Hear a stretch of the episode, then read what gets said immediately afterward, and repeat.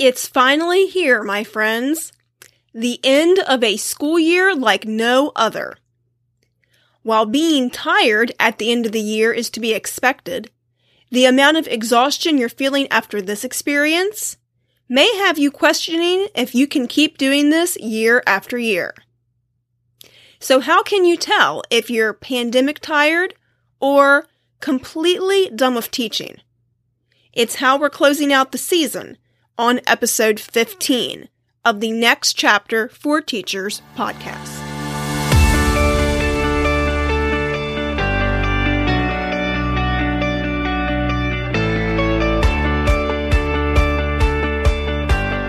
Being a teacher isn't what it used to be. The good news is you don't have to figure it out all on your own. If you're looking for truth, inspiration, and tips for success in the classroom and beyond, you're in the right place. It's time to turn the page to the future of the profession. This is the Next Chapter for Teachers podcast.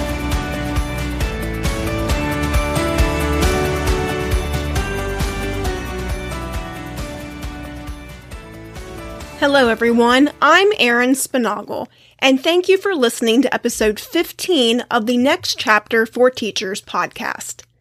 This marks the end of season one. While the content of this podcast took a completely different turn than expected, that's not a bad thing. In fact, it was a much needed departure from talking about the things we already get a lot of professional development on too bad there aren't any continuing education credits for tackling the real life stuff that goes along with being a teacher. Which is exactly what we're going to dive into today, and what we'll continue to explore in the Monday message this summer. You can sign up for that in the link in the show notes. No other year has pushed teachers to their limits like this one. The technology, the masks, the ever changing schedules, the fear for your health and safety, it's been hard. It's been a mess. And it may very well feel like the final straw in a profession that already demands so much. You're a human being with feelings and limits.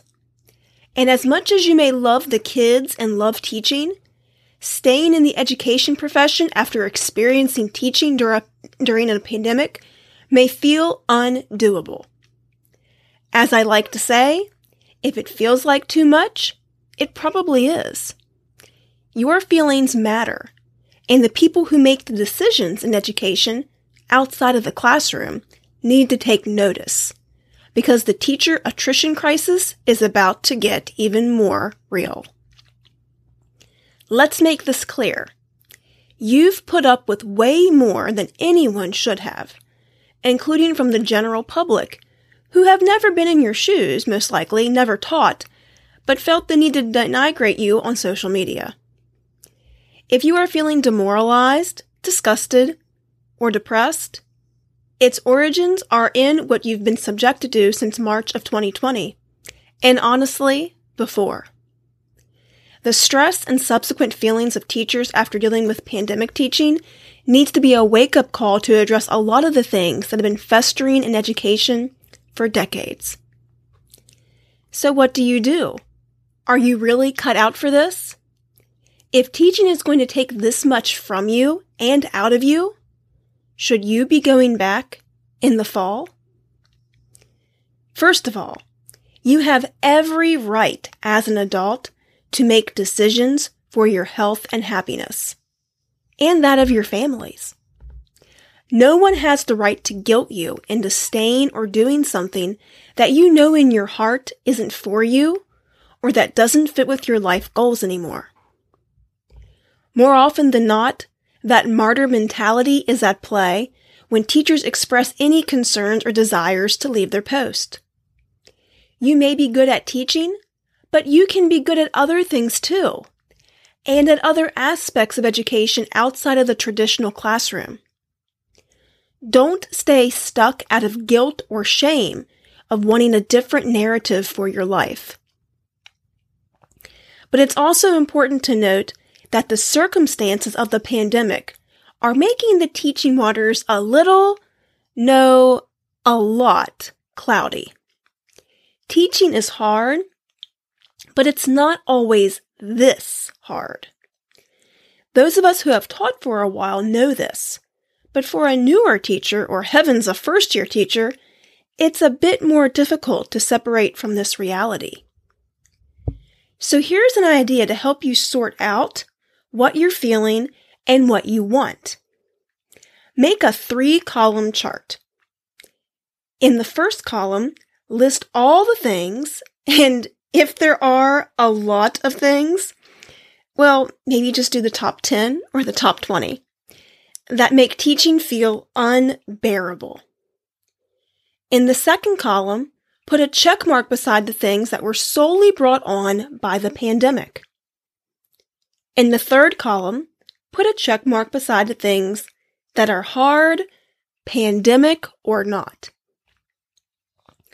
If a lot of the things that you have checked as re- making you reconsider if you can continue in this profession are from the circumstances of this year alone, maybe those aren't the reasons you should reconsider your career.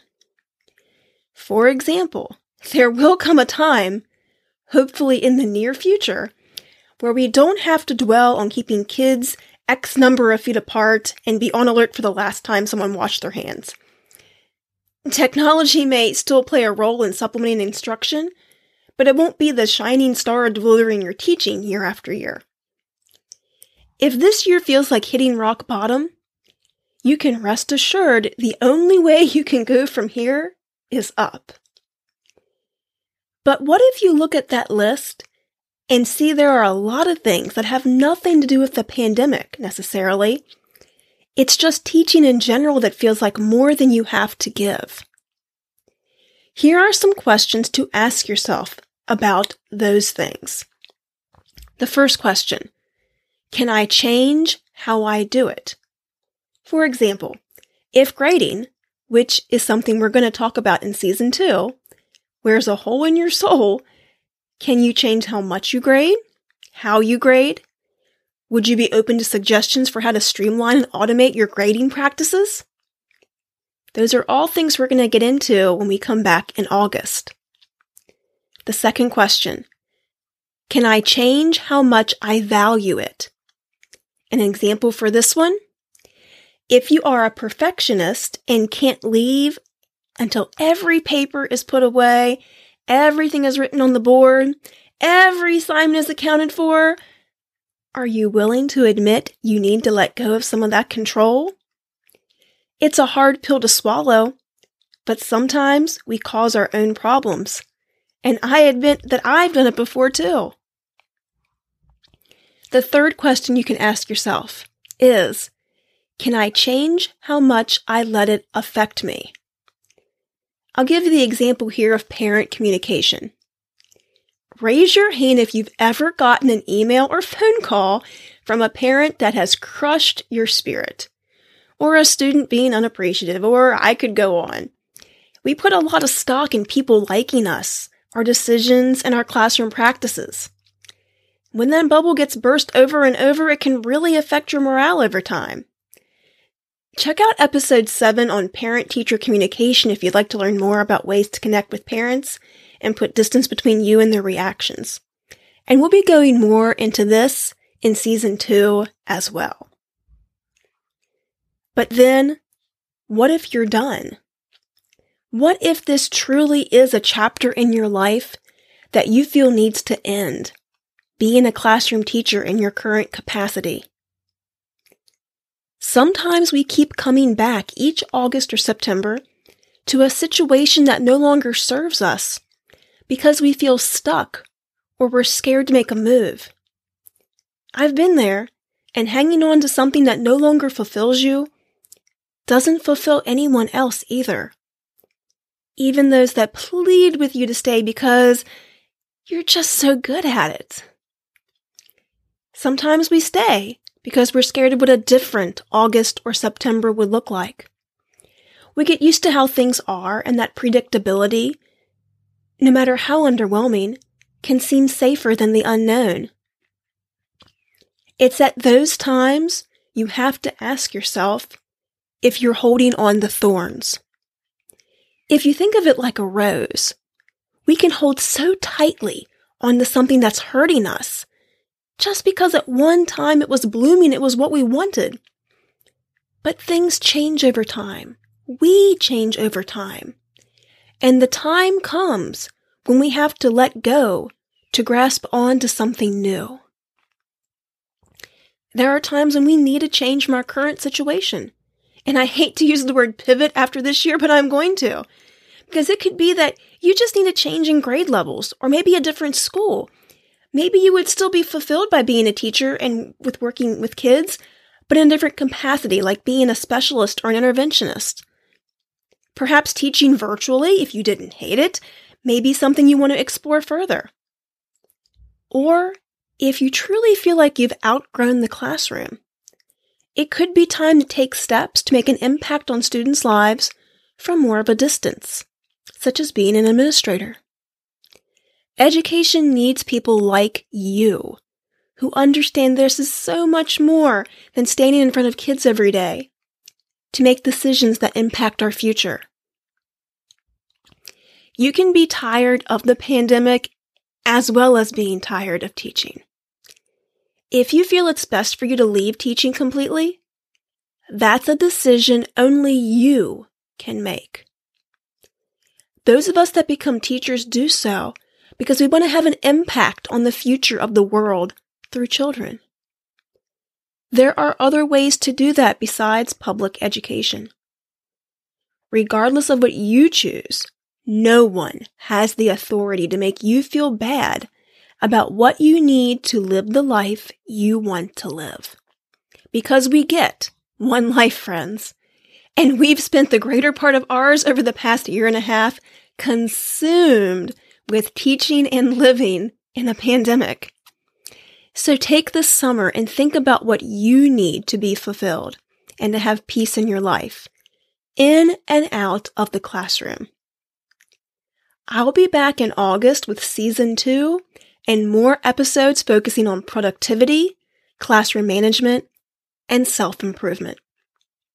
Until then, you can stay updated with the Monday message. You can be different and be the difference right after you get some rest and have some peace. I'll talk to you soon.